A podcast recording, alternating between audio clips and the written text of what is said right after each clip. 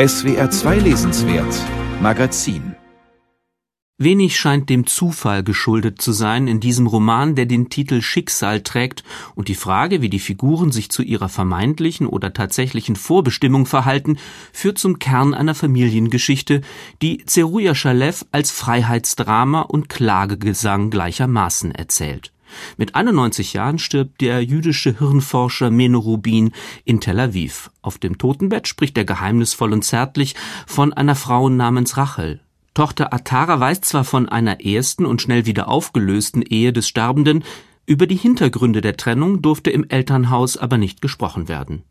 Da die mit den Jahren zunehmende Verbitterung des Vaters auch Ataras Leben auf schmerzhafte Weise geprägt hat, macht sie sich auf die Suche nach Rachel. Israel ist ein kleines Land und mit Hilfe eines Privatdetektivs ist die Zielperson schnell ausgemacht. Irgendwann steht sie vor Rachels Tür, aber ihr wird zunächst nicht aufgemacht, so wie vor 70 Jahren auch Rachel nicht aufgemacht wurde, als sie vor Menos Tür stand, aber das wird Atara erst später erfahren. Die Geschichte von Meno und Rachel ist nämlich nicht nur die einer großen Liebe, sondern auch die einer Kränkung, die eng mit der gemeinsamen terroristischen Biografie verbunden ist.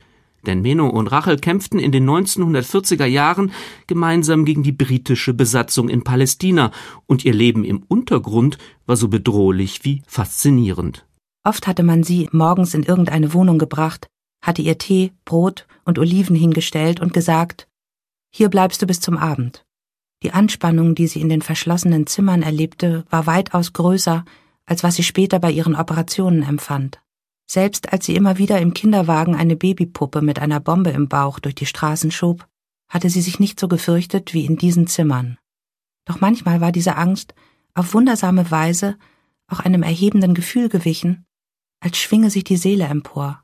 Meno und Rachel waren Mitglied der Lechi, einer zionistischen und antiimperialistischen Kampfgruppe, deren Existenz in Israel lange verschwiegen wurde, was wohl auch daran lag, dass ihre Methoden sich von denen der palästinensischen Terrorgruppen nicht wirklich unterschieden. 1922 hatte der Völkerbund dem Vereinigten Königreich das Mandat über Palästina übertragen, was die Konfliktlinien noch verschärfte. Die britischen Besatzer setzten mit Mohammed Amin al-Husseini einen islamistischen Nationalisten als Mufti von Jerusalem ein, der schon bald mit dem NS-Regime zusammenarbeitete. Er war Mitglied der SS und sorgte dafür, dass zigtausend jüdische Kinder den Nazis ausgeliefert wurden. Die Juden in Palästina mussten sich also nicht nur den britischen Okkupanten, sondern auch den arabischen Antizionisten gegenüber zur Wehr setzen. Mit dem Ziel, den eigenen Leuten endlich mehr Sicherheit zu bieten, gründete sich in den jüdischen Siedlungen die Haganah, eine paramilitärische Organisation, die gegenüber der britischen Krone wiederum eine eher moderate Haltung einnahm, was einige Mitstreiter nicht akzeptieren wollten. So entstanden Terrorgruppen wie die Lechi, die sich Kämpfer der Freiheit Israels nannten und mit Bombenanschlägen die britischen Imperialisten aus dem Land zu vertreiben versuchten. Dieser historische Stoff bietet bei Zeruja Shalev die Grundlage für einen Sündenfall, der die Figuren in Schicksal über drei Generationen hinweg erschüttern wird. Meno bricht auf rabiate Weise sein Liebesversprechen, das er Rachel gab, um sich und auch der Mitstreiterin ein Leben in Freiheit zu ermöglichen. Nichts soll nach der Gründung Israels auf die Terrorvergangenheit der beiden hindeuten. Doch die Gewalt wird aus Menos Leben nicht verschwinden. Weder beruflicher Erfolg noch Familienglück werden die Brutalität des ehemaligen Bombenlegers einhegen. Vor allem Tochter Atara hat unter den Ausbrüchen des Vaters zu leiden. Ihre ganze Jugend hindurch musste sie die kahlen Stellen unter ihrem dunklen Haar verstecken. Weiße Flecken der Erniedrigung und des Schmerzes. Denn noch während sie in seinem Arm zappelte und versuchte, ihm zu entkommen, hatte er ihre Locken gepackt, und sie spürte, dass er ihr gleich auch die Kopfhaut abreißen würde. Atara wird die väterliche Grausamkeit überleben, doch die seelischen Verwüstungen haben verheerende Folgen. Als Architektin beschäftigt sie sich damit, alte Häuser zu restaurieren. Manchmal verspürt sie aber auch große Lust, das Bestehende niederzureißen. Vielleicht ist das ein Grund, warum sie ihren ersten Ehemann Doron rücksichtslos betrügt. Sie wird mit dem ebenfalls verheirateten Alex schließlich durchbrennen, zwei Familien zerstören und sich ständig fragen, warum sie sich und den Kindern aus erster Ehe solche Schmerzen zufügt. Immerhin, mit der Geburt eines gemeinsamen Sohnes können Atara und Alex aufatmen. Das Kind der ursprünglich verbotenen Liebe heißt Eden, doch das Paradies ist weit entfernt. Erst nach Edens Geburt beruhigten sich ihre Schuldgefühle und die Wut. Die Zweifel nahmen ab. Er war ihr beider Talisman, die wunderbare Frucht ihrer Liebe und ihrer Enttäuschungen. Eden machte sie zu einer Familie, schweißte sie zusammen. Er machte Alex zum Vater ihres Sohnes, und sie schwor sich, diesem Kind niemals die Erschütterungen zuzumuten, denen sie ihre Tochter ausgesetzt hatte.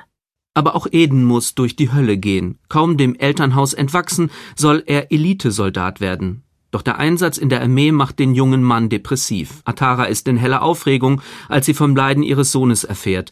In langen, beschwörenden Sätzen beschreibt Zeruja Shalev das Seelenleben ihrer Figuren. Die Schauspielerinnen Maria Schrader und Eva Meckbach haben den Roman elegisch und kontrastreich eingelesen. Während Rachel in der Hörbuchfassung angemessen nachdenklich auftritt, wirkt Atara angriffslustig und verletzt zugleich. Tatsächlich versucht sie, wie es im Deutschen so schön heißt, ihr Schicksal in die Hand zu nehmen, sich abzusetzen von der väterlichen Prägung und bleibt doch gefangen in ihrem Kindheitsgefängnis. Zentrale Begriffe wie Schuld und Sühne, Verantwortung und Verrat tauchen immer wieder auf und bereiten leitmotivisch den großen Wendepunkt des Romans vor.